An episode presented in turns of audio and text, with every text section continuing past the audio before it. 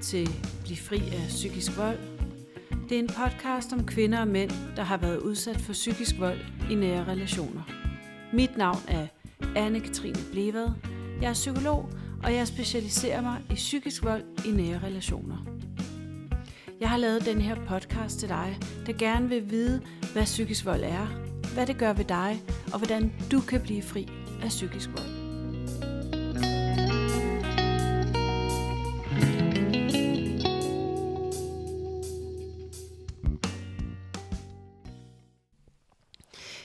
Vi går i gang med selve podcasten, så vil jeg gerne opfordre dig til at gå ind og anmelde og give stjerner. Det betyder noget for mig og gæsterne, men det betyder også, at podcasten kommer ud til flere. Udover det, så vil jeg også orientere dig om, at jeg har lavet et online kursus.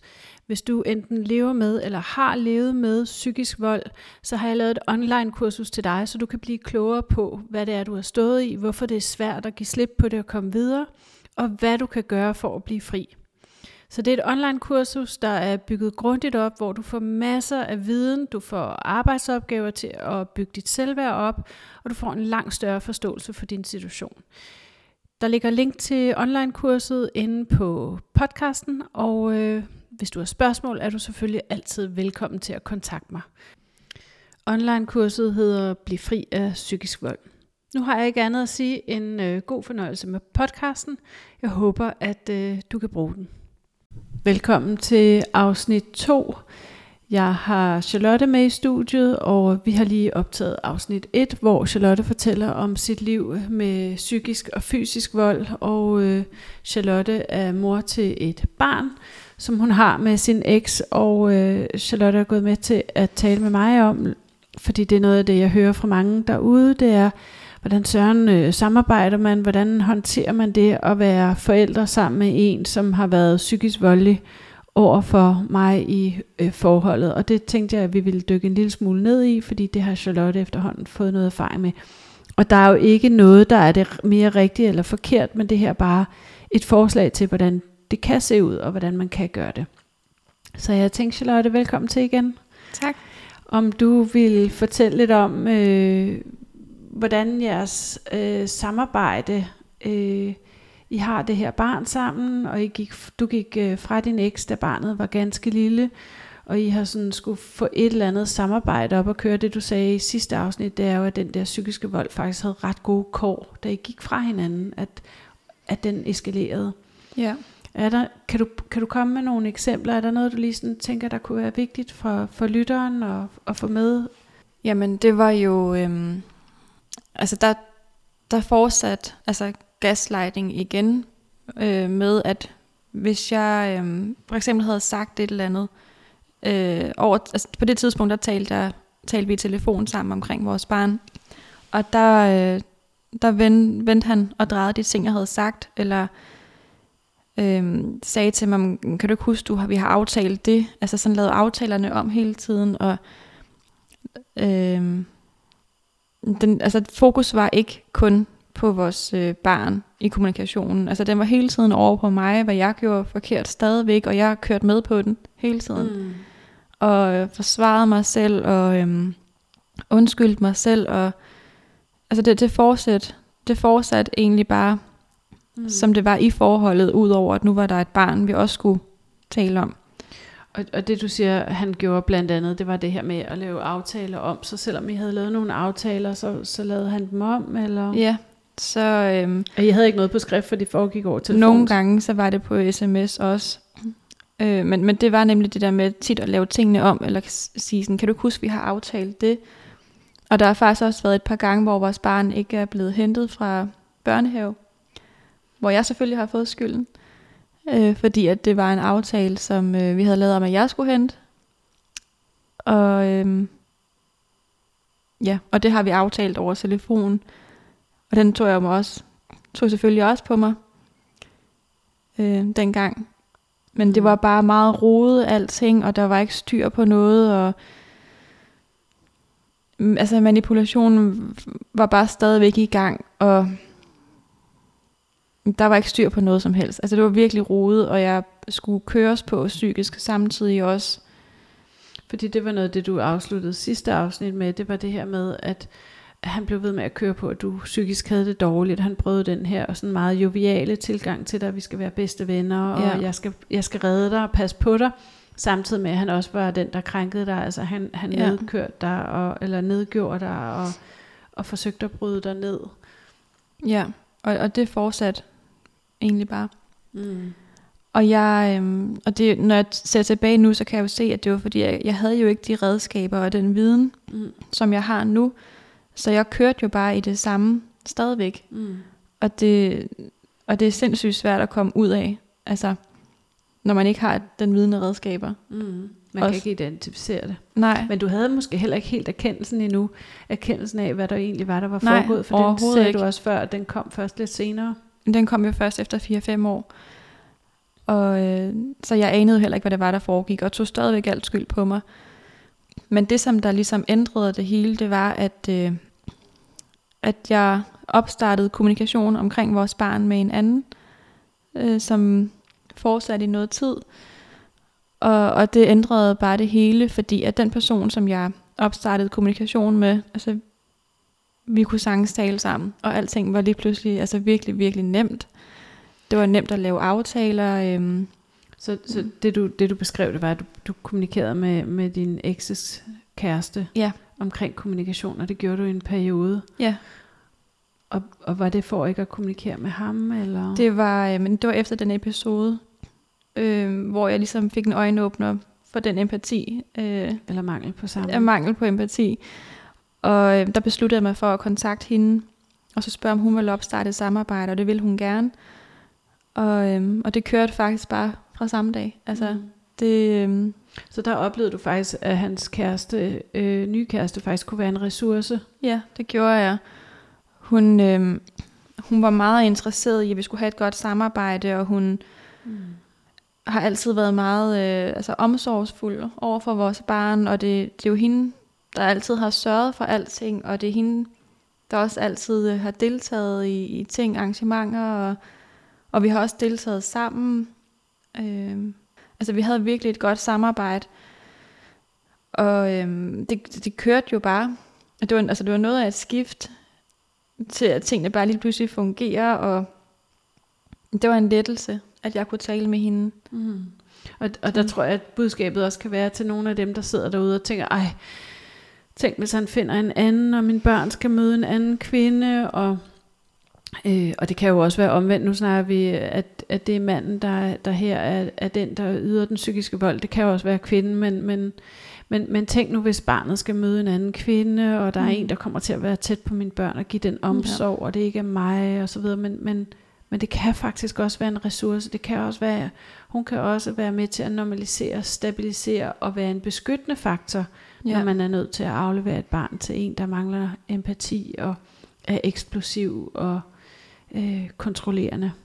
Ja, og, og sådan havde jeg det jo også med hende i starten. Mm, Altså, jeg var jo også, altså, jeg, kan vel godt, jeg kan vel godt sige, at jeg var jaloux. Altså, jeg var, Selvfølgelig. øhm, for at hun skulle tage min morrolle. Mm. Altså, hun skulle, øhm, altså, jeg var jo bekymret for, at hun skulle jamen, tage min morrolle. Ja, selvfølgelig. Og, øh, Klart. og det var jeg også påvirket og ked af det over. Og skal hun så kramme mit barn, og skal de lave hyggelige ting sammen? Og, Og være Altså, den der familie, som ja. man jo ofte også længes efter, selvom man er gået. Så ikke? man som jo egentlig gerne- lykkes. ja, som man jo egentlig gerne ville have haft. Mm. Så det, så det havde jeg det også rigtig svært ved i starten. Og øhm, jamen, jeg, så tror jeg sådan, i takt med, at jeg lærte hende at kende, så finder jeg ud af, at, at hun vil jo bare egentlig bare det bedste for vores barn, og hvor omsorgsfuld hun var og er. Charlotte, så det du oplevede, det var faktisk, at din eks nye kæreste kunne blive en ressource. Ja. Kan du prøve at beskrive, hvordan hun blev det? Jamen, øhm, det der vist opstartede samarbejdet, der, øhm, altså der, fandt, der fik vi det jo bare rigtig godt sammen.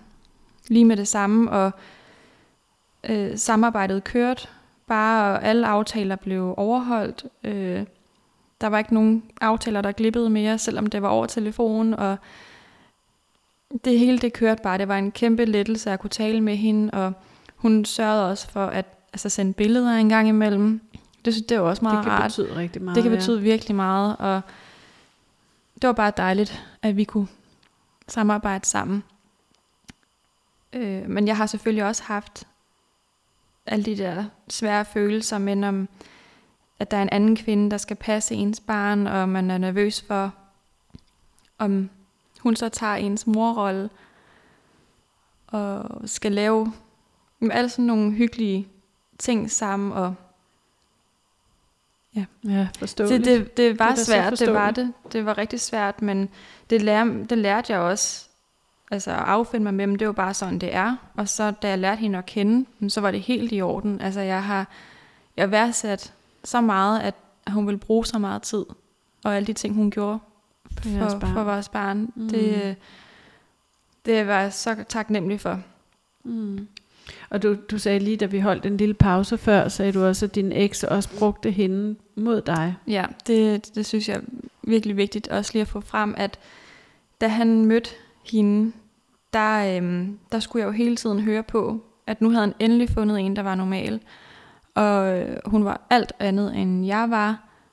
Og han har aldrig nogensinde været et, øh, altså oplevet sådan et normalt forhold før, som han har med hende. Altså hvor jeg ligesom skulle altså mm. gøres igen, og at jeg mm. var psykisk syg og var.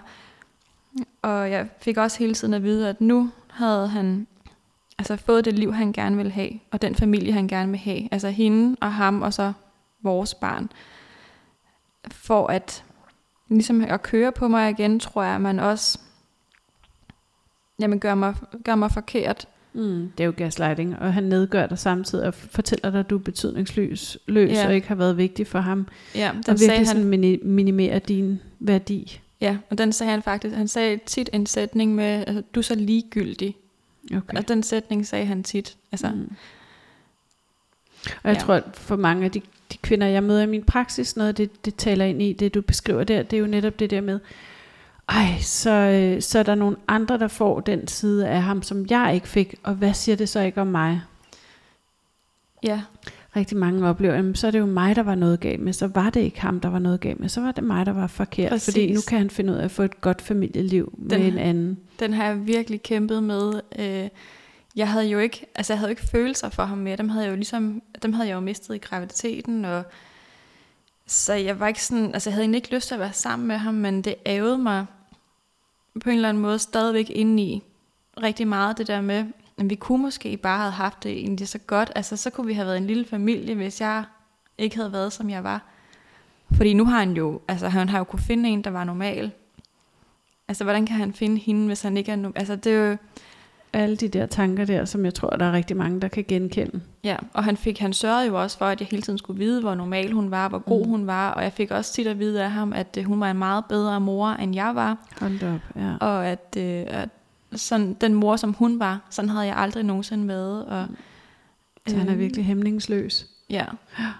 Så det hørte jeg jo rigtig tit på, så, så jeg tror også, at det gjorde mig negativ omkring hende. Mm. Jeg havde ikke nogen kontakt med hende der, men det gjorde mig negativ omkring hende. Så da vi så endelig, eller det, da jeg ringede til hende, og hun bare var sådan, jamen selvfølgelig, altså jeg, det vil jeg gerne, jeg vil gerne samarbejde. Det var bare en lettelse, og så da jeg lærte hende at kende, så fandt jeg ud af, at hun var bare, altså hun lige så følsom som mig, og det, ja, det, det var også ligesom en øjenåbner. Mm. Så, så der, der, han har forsøgt at lave noget splitting der. Ja, og så har jeg jo så også kunne, øhm, ligesom der også har været en øjenåbner, det var, at øh, i al den tid, vi ligesom havde et samarbejde, der, øhm, altså vi blev, ikke, jeg ved ikke, om jeg vil kalde os veninder, sådan, men vi talte jo rigtig godt sammen, og der har hun også fortalt mig, at hun øh, perioder har øh, altså øh, depressioner og angstanfald. Og jeg kan huske, der var en gang, hvor hun faktisk spurgte mig, øh, om jeg havde haft et angstanfald før.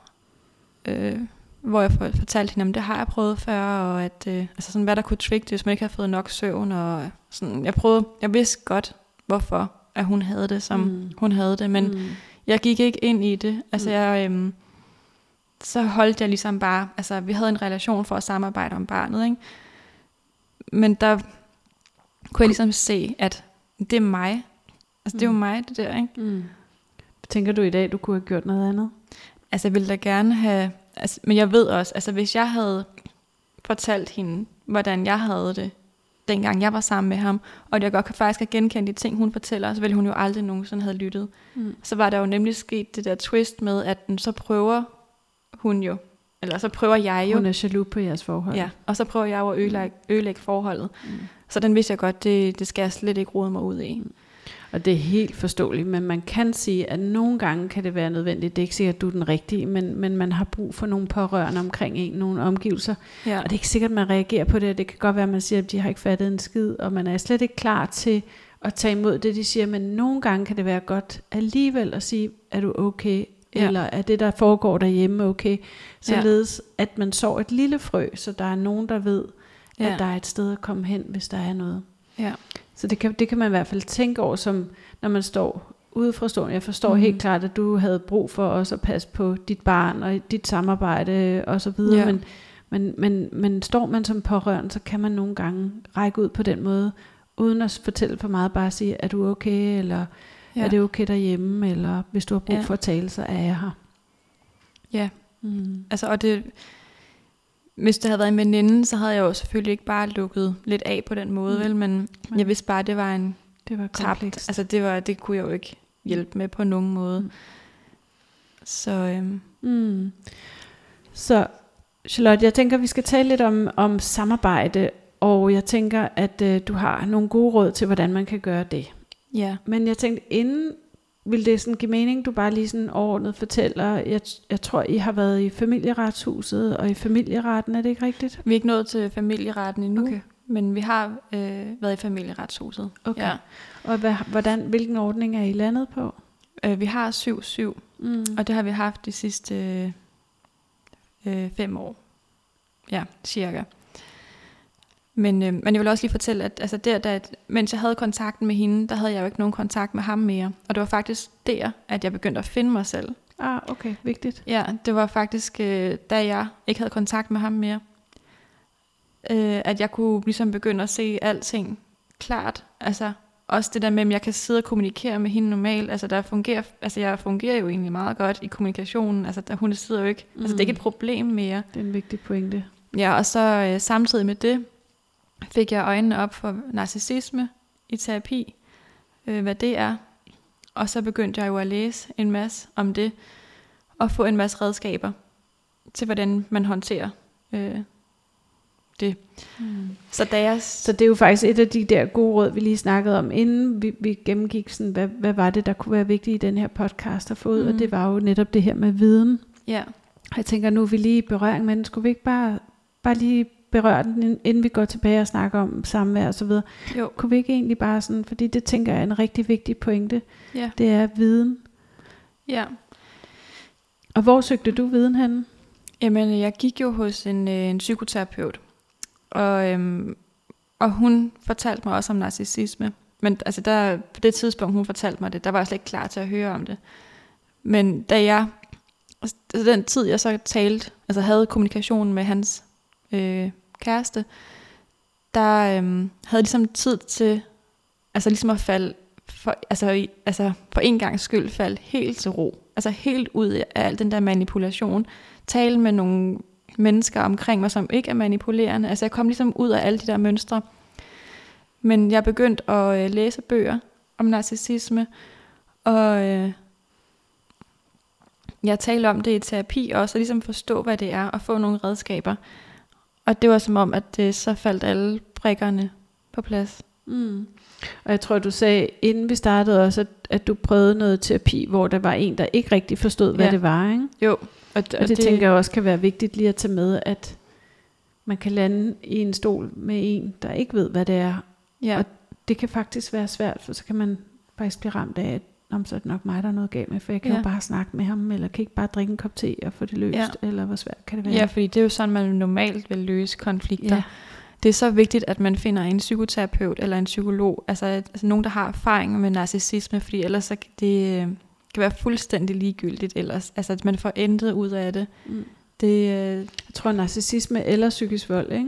Eller Jo. vold. Altså nogen, Ja. der har erfaring med, med vold eller Ja. narcissisme. det er virkelig vigtigt, at man finder nogen, der har erfaring med det, ja. Mm. Og det er jo også det, der har gjort, at, øh, at brikkerne begyndte at falde på plads for mig, da jeg skiftede øh, psykoterapeut. Og så viden, det der med at søge på nettet, læse nogle bøger. Ja.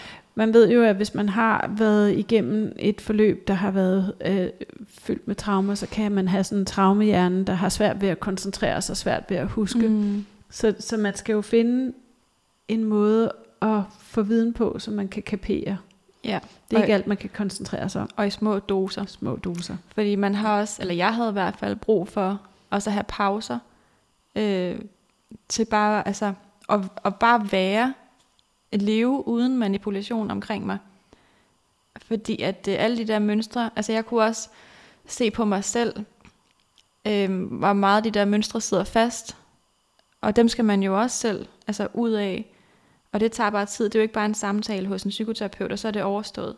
Altså man skal virkelig have det bearbejdet op i hovedet selv, og have stået i nogle lignende situationer måske, øhm, hvor man så reagerer anderledes, end man plejer at gøre. Mm. Altså sådan ligesom, Men det kræver vel, at man er opmærksom på, at det er lignende. Ja. Altså det der med, at man virkelig er opmærksom på, at man skal lægge mærke til, at, at det er anderledes. Altså der, ja. Man er nødt til, sådan tænker jeg, at have sådan en grundsten af, at have noget viden om, at det, jeg har været i, det er forkert, og kan ja. Vide, hvad det er for noget. ja, Jeg plejer at sige, når man, når man kan identificere det, der er sket. Ja. så kan man også bedre passe på sig selv. Ja.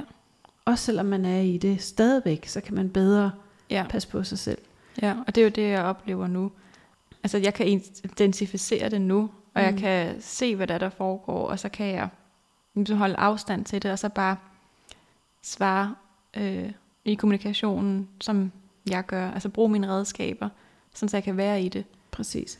Jeg har lavet et online kursus, der hedder Bliv fri af psykisk vold, og, og noget af det, der fylder allermest i det kursus, det er jo netop viden om, altså decideret viden om, som er let formidlet, hvad er psykisk vold? Fordi når du kan begynde at identificere og udpege, det er ja. Det, der sker, det er det, der sker, så kan man også begynde at passe på sig selv. Jeg lægger et link op til det på, på den her podcast, så man kan logge ind. Men, men viden er virkelig, man kan sige, viden er magt. Det lyder ikke så godt øh, i de her situationer, men vi talte også om det lige før. Men Ja, men det giver jo, at, at man faktisk får lidt kontrol over situationen, mm. at man ikke er den, der er blafra rundt og siger, at det er også min skyld, og måske har jeg glemt, og det kan da også være rigtigt. Og sådan, Ja. men, men man faktisk sådan, Nå, men det er det, der sker. Lige nu er du i gang med at gaslight mig. ja, Så, så jeg ved, at jeg bare skal holde fast, og jeg skal sige, at det, det bliver vi ikke enige om. Det behøver vi Ja. ikke diskutere mere. Øh, lad, os, lad os få lavet en aftale, der passer. ja. Det, det er så vigtigt. Og, og det er også derfor, jeg har valgt, at vi kun skal kommunikere på skrift. Fordi at, øh, jamen så er alt ligesom skrevet ned. Altså der er Ja. ikke noget at løbe fra, og der er ikke noget, der kan vendes og drejes. Altså det er på skrift. Mm. Og den kommer jeg tilbage til. Ja. Men, men, men første gode, vigtige råd, det er det her med at søge viden ja. Om, hvad det er for en situation, man er i. Og, og man kan sige, at nogle af dem, jeg møder i hvert fald i min praksis, der møder op, og de siger, at jeg er i en relation, og jeg, jeg har det ikke så godt, og jeg forstår det ikke, fordi jeg har jo egentlig alt det, jeg skulle mm. Have. Altså vi har lejlighed, eller hus, og vi har børn og bil. Ja. og alt kører, jeg har et godt job, og jeg har ligesom ikke noget at sætte fingeren på. Og alligevel har jeg det ikke godt. Mm. Og så er det, man kan begynde at google lidt, hvad, hvad er det, er der noget i forholdet og så videre. Så, så virkelig søge ja. Viden og være nysgerrig på. Og rigtig mange. Ja. de får de der aha-oplevelser, når de søger viden. Mm. Gud, det kan jeg godt genkende. Eller, nej, det var lige præcis det, der skete, og det er også derfor, vi laver de her podcast. Det er så jer, der sidder derude og er i tvivl, og tror, det er jer, der er forkerte eller noget galt med. I kan blive klogere på, hvad det er, I Ja. står i. Ja. Ja, fordi at, altså, det er jo også svært at søge viden om noget, man ikke tror, man altså, Mm. er udsat for, ikke? Og ja. Ja, og det er jo også det, altså grunden til, at jeg gerne vil deltage i den her podcast, er, at det, at det skal ud, og at, øh, at det kan hjælpe. Lige præcis, det er så Altså, der skal mere fokus, fokus på det, ikke? Det skal mm. ikke være så pakket ind, alt det med psykisk vold. Altså, jeg synes, der skal fokus på det, og det skal være nemt at finde. Og det, og det er derfor, vi laver, jeg laver forskellige podcasts med forskellige historier, fordi der er altid et eller andet i de forskellige historier, mm. der kan tale ind i nogen, som er i tvivl om, ah, det er måske heller ikke så slemt, eller ja. Måske er det også bare mig, måske skulle jeg lade være med at være så sensitiv, eller konfliktsøgende, eller krævende, eller hvad man kan finde på at sige. Så det der med at få så mange forskellige historier med eksempler, det gør, at der er nogen derude, der siger, nå gud, ved du hvad, jeg kan godt genkende noget. Ja. af det her i mig selv. Ja. Mm. Så hvis jeg bare skulle tilbage til det med sam- øh, samværsaftalen, bare kort, så Mm. havde I, I havde en, en 7-7, Ja. er det ikke rigtigt forstået? Jo. Og, øh, og den er landet, fordi barnet har ønsket Altså at være... den, vi har haft den i nogle år. Øh, men det, der så er sket, det er, at øh, ja, i takt med, at øh, vores barn er blevet ældre, der kan jeg mærke, at der er nogle ting, som vores barn også er begyndt at reagere på ved, ved faren. Og det er faktisk nogle af de samme øh, symptomer, som jeg havde, dengang jeg var sammen med ham.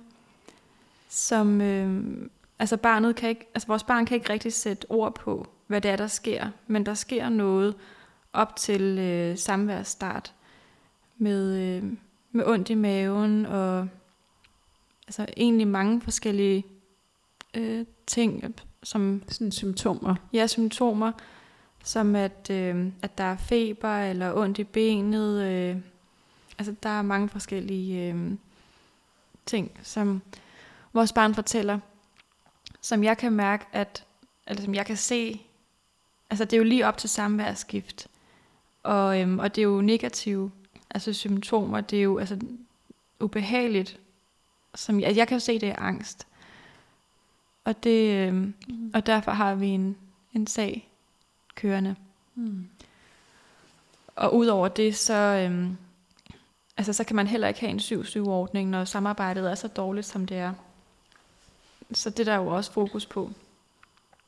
Men jeg har fundet en måde, at jeg kan være i kommunikationen på, altså ved at bruge de redskaber, jeg har. Men, det, men kommunikationen dækker bare ikke altså alt det, som den skal ved en 7-7-ordning, fordi at der er så meget modstand på øh, fra farens side af. Så, så det, der er jo ikke noget, der er nemt. Intet, altså alt skal jo gøres svært. Ja. Så jeg tænker, det fører os videre til, til råd nummer to, kommunikationen. Ja. Du har været lidt inde omkring, at du har kommunikeret med din ekses kæreste, og det, det har lettet noget, men, men der ja. er også noget omkring det skriftlige. Ja. Jamen, øh, altså jeg har valgt, at vi kun skal kommunikere på skrift. Og jeg har valgt e-mail, fordi det er sådan, altså jeg har så mange dårlige oplevelser med ham over øh, sms og opkald, så jeg har valgt, at det skal være e-mail for ligesom at kunne holde det sådan lidt mere neutral på en eller anden mm. måde. Det er en rigtig god anbefaling, også fordi en sms, man har ofte sin telefon på, så den tigger ind, og man ja. kan næsten få de her symptomer på... Ja, sus i maven og sådan helt... Ja, øh, banken og ja. sveden, det kan jeg i hvert fald selv huske. Ja. ja. Altså det får jeg stadigvæk, øh, selvom det er over e-mail, mm. men det er mm. lidt som om, når det er over e-mail, så er det noget andet end, end alle de år, man har haft over sms. Men jeg har valgt, at det kun skal være på skrift, og hvis han øh, ringer, så tager jeg den ikke. Altså jeg vil kun skrive med ham. Netop for, at der ikke skal være mulighed for at vende og dreje tingene og lave aftaler om, eller, eller bare køre på mig. Altså, mm. Fordi så. min, min erfaring er med det, det er, at når man taler i telefon, så kan man godt miste fodfæstet. Man kan blive overvældet af, at, at aftalerne er blevet lavet om, eller man bliver mm. kørt på, så man mister fodfæstet. Og så nogle gange kan man faktisk også komme til at gå med til noget nyt, så man, man ja. bagefter tænker, gud, det skulle jeg ikke have sagt ja til, eller ej, åh, oh, nu skal jeg det, og det var bare ikke mening. Så det der med at holde det på skrift, gør så man køber sig lidt tid til lige at tænke over, ja. hvordan man vil svare. Ja, og det er så vigtigt, fordi ja. netop som du siger med, hvis det er i telefon, så kan man også meget hurtigt komme ind i manipulationen. Overvældet, ja præcis. Og køre med på den, og skulle forsvare sig selv måske, mm. eller bare køre med på det der spil, hvor at på, på skrift, så behøver man jo ikke at svare lige med det samme. Altså der kan jo godt gå en time eller to, før man svarer, og, man, og jeg læser gerne øh, e-mailen, og så ikke svare med det samme, fordi jeg tænker det igennem, hvad jeg skal svare, selvom det er korte svar, så, øhm, så synes jeg, det gør et eller andet, at jeg lige kan tænke over det først. Og, og der, der, der plejer jeg nogle gange at anbefale, at man kan sætte tid af. Altså, ja. jeg, jeg kan i hvert fald selv huske min egen skilsmisse, det, det, det på en eller anden måde kom det altid lige inden jeg skulle sove, det vil sige, det var svært at falde i søvn og finde ro der, så det der med at sådan sætte tid af, måske om formiddagen, at man lige sætter en halv time af til at tjekke den der e-mail, måske nogle gange om ugen, og så få svaret. Ja. Og man kan også få nogle andre til at læse det igennem for sig, og pille mm. alt det støj fra, for der kan være mange anklager, og ja. pege en finger, og voldsomheder i en e-mail, og trusler og alt muligt. Men, men at man kun kigger på det, man skal handle på. Altså, ja. der mangler gummistøvler i børnehaven, eller øh, ja. ændring af et eller andet aftale, eller noget. Ikke? Jo, og netop det, du siger med, at det gerne skal være om aftenen, det øh, gør vores barns far også. at det gerne skal være om aftenen, og der læser jeg dem ikke, Mm. fordi at det, det, kommer, det påvirker min søvn. Ja, altså jeg bliver så øhm, stresset af det. Ja. Så jeg tjekker faktisk slet ikke min e-mail om aftenen. Fordi hvis jeg først ved, den er der, altså en Mm. e-mail, så, kan, så tænker jeg på, at jeg Kun skulle finde læse ro, den. når du har læst den. Ja, så jeg tjekker ikke min e-mail, inden jeg skal sove. Øh, jeg tjekker den heller ikke lige, når jeg vågner, Mm. fordi ja, så kan det jo godt påvirke sådan hele øh, ens morgen. Ikke? Så jeg læser den, når jeg har overskud, så tjekker jeg min e-mail. Mm. Og jeg gør det selvfølgelig hver dag, flere gange om dagen. Mm. Men det, der, der er vigtigt i kommunikationen, det er, at, øh, at der kun er fokus på barnet. Mm. Øh, jeg skriver intet andet end om barnet, og jeg skriver ikke nogen øh, spørgsmål, som der sådan ligesom inviterer til, at vi skal altså, starte en samtale op. Jeg skriver bare information, og jeg skriver det så kort og kedeligt faktisk, som jeg overhovedet kan. Altså, Så orienterende, informerende, ikke noget følelsesladet, ingen Nej. humor, ingenting. Nej. Simpelthen holde det rent, som om, at man øh, skal skrive til øh, sekretær nede på kommunen eller noget. ja, eller biblioteket. Altså, ja. det skal være virkelig kedeligt, og, øh, og det er med venlig hilsen, øh, og hej, altså det er det samme sådan skrevet. Skabelon. Ja, jeg Hver bruger gang. hver evig eneste gang. Og, og det han så gør, det er stadigvæk at køre manipulationen videre, og altså han skifter fokus stort set hver gang over på mig.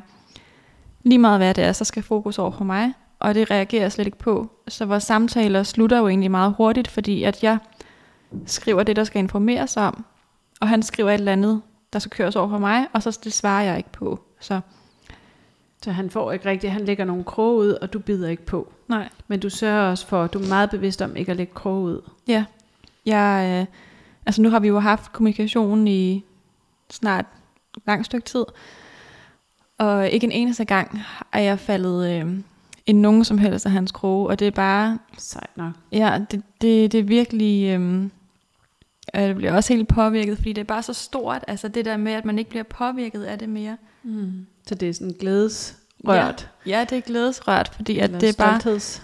ja, efter alle de her år, ikke, at jeg så bare ikke bliver påvirket. Nej. Eller ikke, jeg kan godt blive påvirket, fordi det er ubehageligt. Altså, Mm. det er ubehageligt at få grimme e-mails. Altså, det er det jo. Men jeg tager det ikke på mig, så det ødelægger min dag. Og jeg kan godt gennemskue det. Mm. Altså, det er virkelig øh, kæmpe det er sejt nok. gennembrud. Og vi, og vi talte lige om det, inden vi, det her med, at man kan falde i og ryge, altså føle sig krænket, eller hvad fanden er det her for noget, ja. Ja. at man ikke sådan skal reagere på det. Jeg fortalte lige om en episode med min eksmand, hvor der var noget med en weekendtaske, og jeg var bare sådan, nej, jeg skal sørge mig ikke ned og aflevere den, og, ja. og i virkeligheden så ryger jeg jo ind i det der mønster, som du lige så flot sidder og beskriver, at du er kommet ud af, også på trods af det mange år siden, ikke? jo. Og i virkeligheden så er det jo bare med at have fokus på barnet. I sidste ende så går det ud over barnet, og det sagde min mand også. Ja. Hvorfor hopper du med på den? Ikke? Fokus på at få afleveret det der. Ikke gøre et nummer ud af det. Æd ja. Ja. en kamel. Og Ja. så er det bare sådan der, fordi barnet er det vigtige. Der skal tryghed omkring det. ja. Så man skal virkelig opdage de der ting og kunne gennemskue det og ikke ryge på. Ikke? Jo, og man skal virkelig æde nogle kameler. Ja, altså, virkelig. det skal man. Og Store, hvis, fede nogen. store, fede, tykke kameler, fordi altså, hvis, hvis der mangler en jakke eller et andet, så må jeg sørge for at have en ekstra jakke. Ja. Fordi hvis jeg skriver, om han vil komme med jakken, mm. altså det, chancen for, at han gør det, den er altså 20 procent, ikke? Altså, Præcis. og chancen for, at det bliver til en diskussion, den er endnu større. Så, øhm, så må jeg sørge for at have en ekstra jakke, ekstra tøj, alting. Altså, Og så hellere holde det, altså så købe noget billigt noget, som man har ekstra, øh, et par ja. Gummirøjser i øh, Føtex, som man har ekstra ja, eller købe er. genbrug. Eller Eller- genbrug, præcis, ja. god idé. Man kan finde så mange gode ting i genbrug, som ikke koster noget. I stedet for at tage den kamp, som ja. man formentlig alligevel taber, og som Ja. går ud over barnet i sidste ende, fordi man skal bruge så hårde midler for at, at ligesom vinde den kamp, at det kan betyde, at barnet ikke får de ting, de har Ja. brug for, og så står det og bliver utrygt i det, så, så det er en rigtig vigtig pointe. Fokus på barnet og, og sådan set- kameler. Ja, og så sådan set heller ikke bliver sådan noget med, altså lad os sige, det var en jakke, barnet mangler, og øhm, at det så bliver sådan noget med, at far, han har jo glemt at give din jakke med, fordi så bliver det jo netop, så, altså så bliver det ligesom, Barnet så bliver, inddraget. Ja, så bliver barnet inddraget, og faren bliver gjort forkert over for Mm. barnet. Så må man bare tage, sådan på, tage den på sig, og så, øhm, Nå, så pyt, sige- det, det fikser bare, vi. jamen, så slet ikke nævne det, eller bare, "Mm, jeg har en ekstra jakke. Altså, Det skal du ikke tænke på. Det Ja. fikser vi. Det, jeg har en ekstra. Ja, der må man virkelig også altså, sluge nogle kameler, og så bare tage det i sig, og sådan så barnet ikke får den der oplevelse af, at altså, at man taler dårligt om faren, eller Ja, for det gør. var et, et af de andre gode råd, ikke? Som, som vi talte om, det der med Ja. vigtigheden af ikke at tale negativt om den anden forælder, selvom man synes, at de er øh, alt muligt en gang imellem, så er vigtigheden af at skåne barnet, fordi, for det, for det er trods alt barnets forældre, og, Ja. og det, barnet står jo med, midt, i, midt i det og skal navigere i det, og Ja. de opfatter rigtig mange ting. Ja, det gør de, og det, som vi også talte om før, at, at det er så vigtigt, at man netop ikke siger noget, altså ikke siger noget dårligt. Øh, altså, for barnet elsker jo sine forældre. Altså de, han, altså, de elsker jo deres forældre, så det gør jo ondt på dem lige meget hvad. Øh, ja, det er vigtigt at holde den der, også i forhold til kropssprog, at man ikke altså, ligesom udstråler, at man bare synes dit og dat. Fordi det kan også være nok til, at det bliver noget negativt. Mm. Så der skal man ligesom også holde den hele tiden neutral. Mm. Og, og, og jeg tænker bare at tage den lidt videre neutral, men også anerkender og validerer barnet godt, er glad for sin, Ja. sin, sin far, nu er det Mhm. far, men den anden forælder, og måske også dens kæreste eller noget. Altså kunne rumme det, at barnet har den kærlighed, også selvom at, at man selv har været igennem øhm, nogle voldsomheder, så, så er det barnets far. Og, og far betyder noget for barnet, og det, det skal man respektere og rumme, Ja. og, og møde omsorgsfuldt og kærligt. Ja. Så Charlotte, så tænker jeg, øh, næste råd, det var noget med nogle faste aftaler. Ja. Prøv, prøv, prøv at pakke det lidt ud, for det er jeg meget enig med dig i. Ja, jamen i forhold til faste aftaler, der, øhm, altså der skal man have nogle helt klare retningslinjer for, hvordan samværet skal foregå. Altså øh, dage og tidspunkter, og altså hvad gør man, hvis altså, der er ferie, hvad tidspunkt er det så, man afleverer. Altså der skal være, og jul og nytår, altså der skal være faste aftaler omkring alt, fordi Mm. jo mere der er aftalt og skrevet ned, altså jo mindre er der at manipulere med. Og konflikter omkring, præcis. Ja. Og, Og så kan man jo altid, hvis, hvis man kan finde ud af det i perioder, flekse lidt i de aftaler. Men, men hvis det ikke fungerer, så kan man falde tilbage på, på den aftale. Ja, altså vi har været, altså der er ikke kommunikation her til, at vi kan lave noget om, andet end at følge retningslinjerne lige præcis som de er. Men øhm, altså vi har samværet aftalt igennem familieretshuset, det, så det er jo skrevet under af os begge to, og det er bare sådan, altså det er sådan det er, og det vi skal forholde os til. Og det, det giver også noget, mig noget tryghed, Mm. øh, at det ligesom er skrevet under derinde, Mm. og, og at vi begge har skrevet under.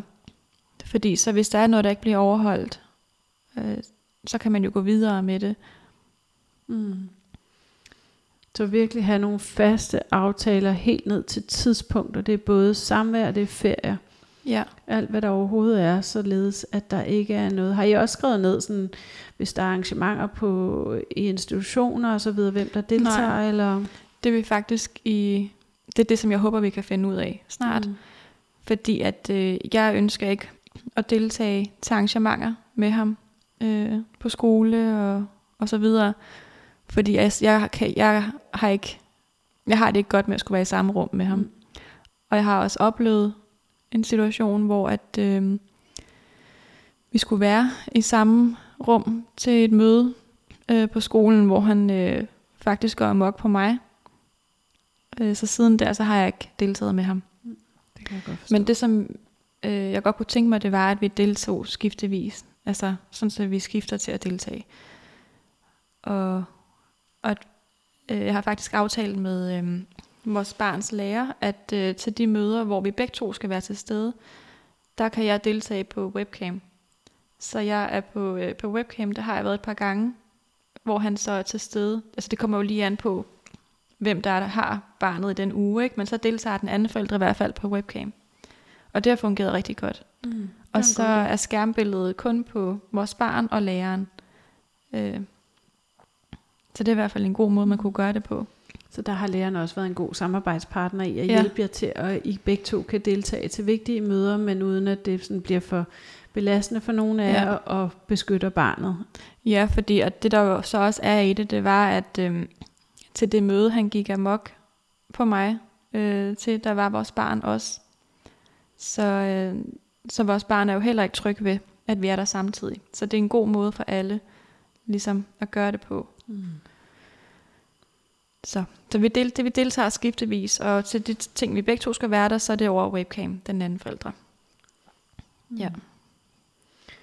Så hvis vi sådan skal, jeg tror, vi er ved at være nået sådan igennem vores, vores Mhm. gode råd. Hvis der nu var et mere, sådan, du, du tænkte, og som vi talte om, det er jo sådan, hvordan kan man, hvordan kan man beskytte barnet? Fordi barnet Ja. oplever jo nogle af de her, og jeg har ikke, jeg har ikke den gyldne løsning, og det sagde du også, Nej. det havde du heller ikke helt Nej. efter så mange år. Jeg ved, det er noget af det, rigtig mange forældre er bekymret for, det er jo, jamen, bliver barnet udsat for ja. det, som jeg selv har været udsat for? Det gør de jo ofte. Altså, og der er jeg jo stadigvæk i en proces selv. Øhm, i, takt, altså, I takt med, at vores barn også bliver ældre. Altså, jeg er jo selv i en proces med, hvordan jeg kan ligesom støtte og være der mest og bedst muligt, uden at skulle øh, sige noget dårligt om faren. Jeg kan jo ikke andet end altså, bekræfte, altså ligesom, hvis barnet kommer, og, eller hvis vores barn kommer og fortæller om en episode, der har været hjemme hos faren, og øh, har brug for at tale om det, så kan jeg jo altså kun lytte og, og bekræfte, om det er ikke, heller ikke okay, at man altså, råber sådan. Det kan jeg godt forstå, at du blev ked af, og altså ligesom erkende, at det, altså bekræfte, at det er forkert. Mm. Altså Mm. man kan ikke gøre så meget andet.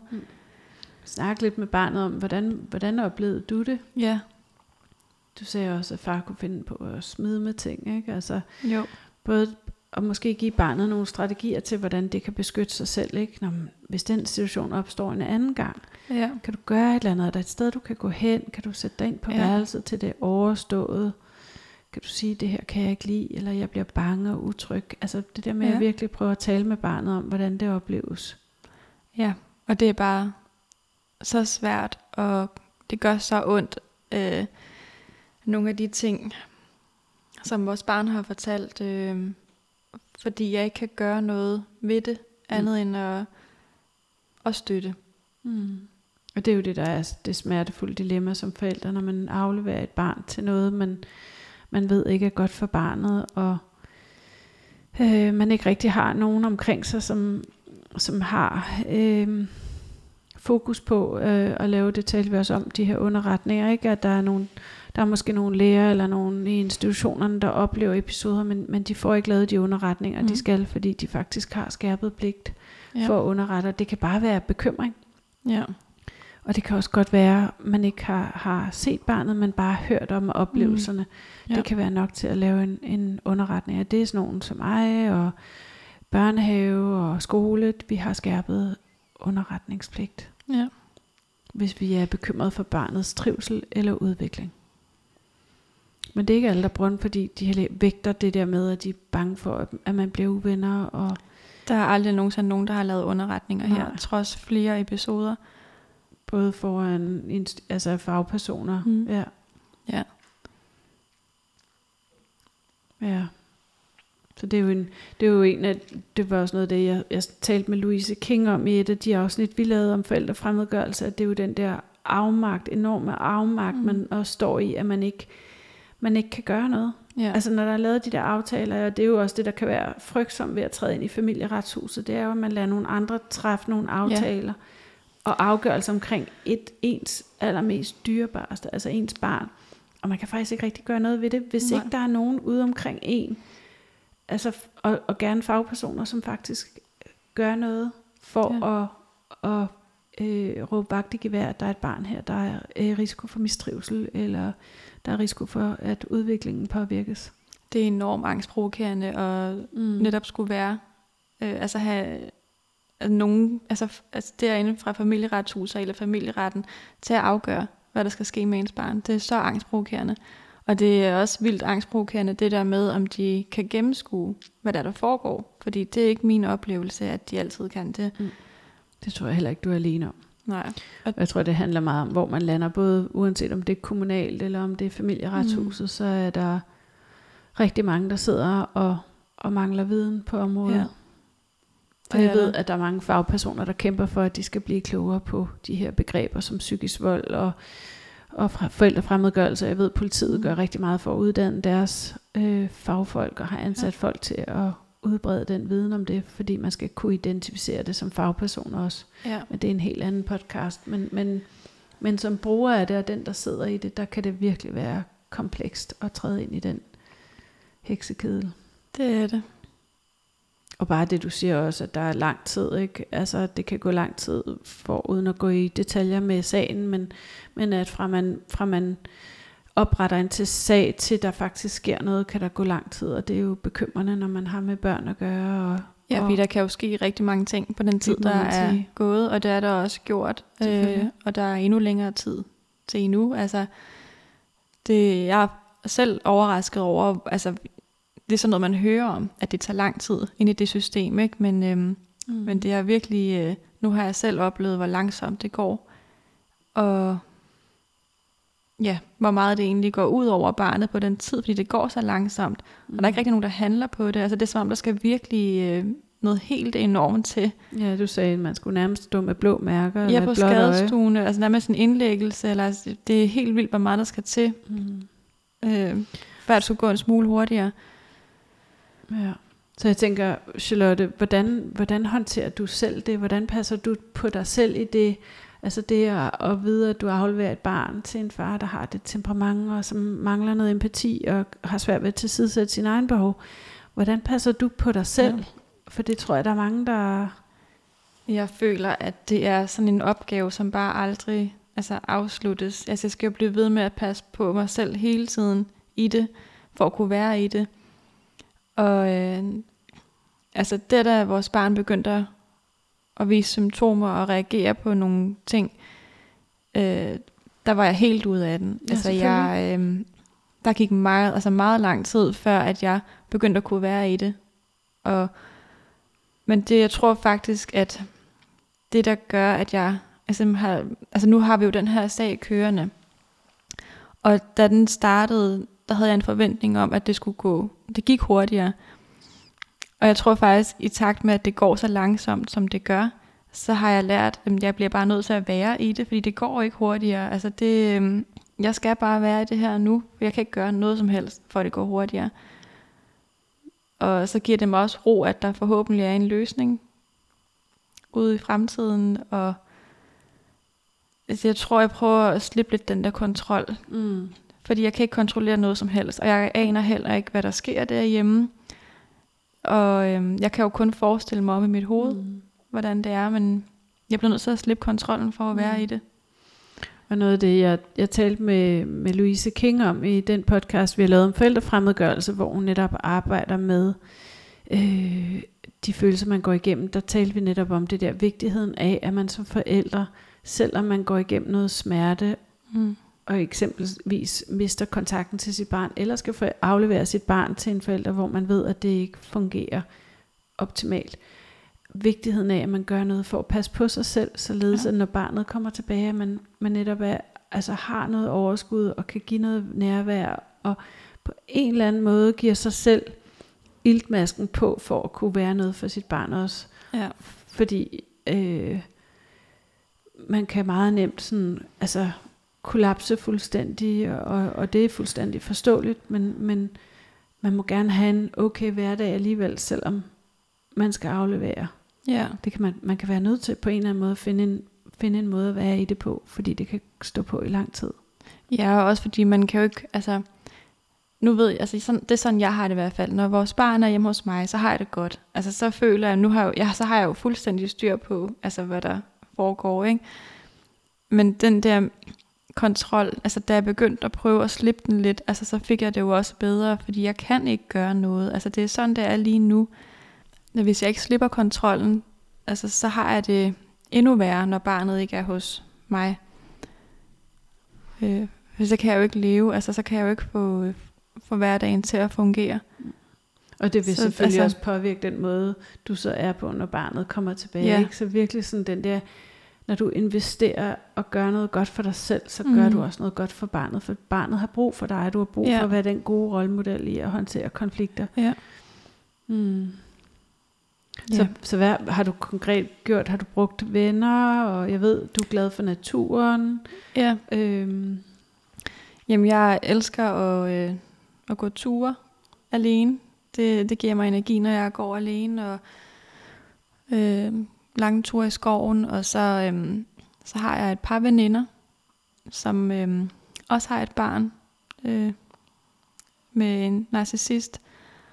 Og der, der kan jeg jo altså, støtte mig op af dem og, og altså, få nogle råd der og støtte som altså nogen, der forstår.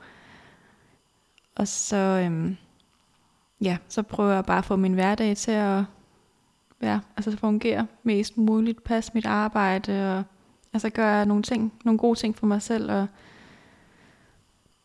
det er lidt ligesom om, at øh, den tid, barnet ikke er hos mig, det skal bare overstås, men det skal jo også være til at holde ud, ikke? og så kan jeg så slappe af og trække vejret igen, og barnet er hos mig, og sådan, altså sådan kører den jo bare hele tiden.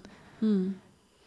Så det er sådan en cyklus, man egentlig kører i, ikke? Og når man har barnet, så, så har man det okay. Og når så har man, man så, det godt i maven. Så har man det godt og roligt, og det mm. føles trygt, og når man så afleverer barnet, så, så er det der, hele den der sådan, jeg kalder det blafren, det er i hvert fald det, jeg selv kan huske, ikke? Altså ja. den der blafren træder ind igen, at man sådan er, har et, får et uroligt aktiveret ja. system, ikke? Og hvordan kan man så virkelig sådan finde, finde ud af måder at få, få ro på det, så man, man ja. også får restitueret, for det er jo også hårdt at være enlig forældre, ikke? Altså det, det er det jo også, som, som man har også brug for at få restitueret. Ja. Mm. Ja. Så Charlotte, jeg tror, at øh, det var nogle af de gode råd, som øh, du og jeg vil komme med. Jeg tror, vi har været igennem det meste. Er der noget, du vil supplere med? Er der noget, du tænker, der sådan lige er vigtigt her til sidst, som du gerne vil? For ellers så vil jeg runde af. Nej, altså, øhm, jo, altså søge viden, det er virkelig alt afgørende. Mm.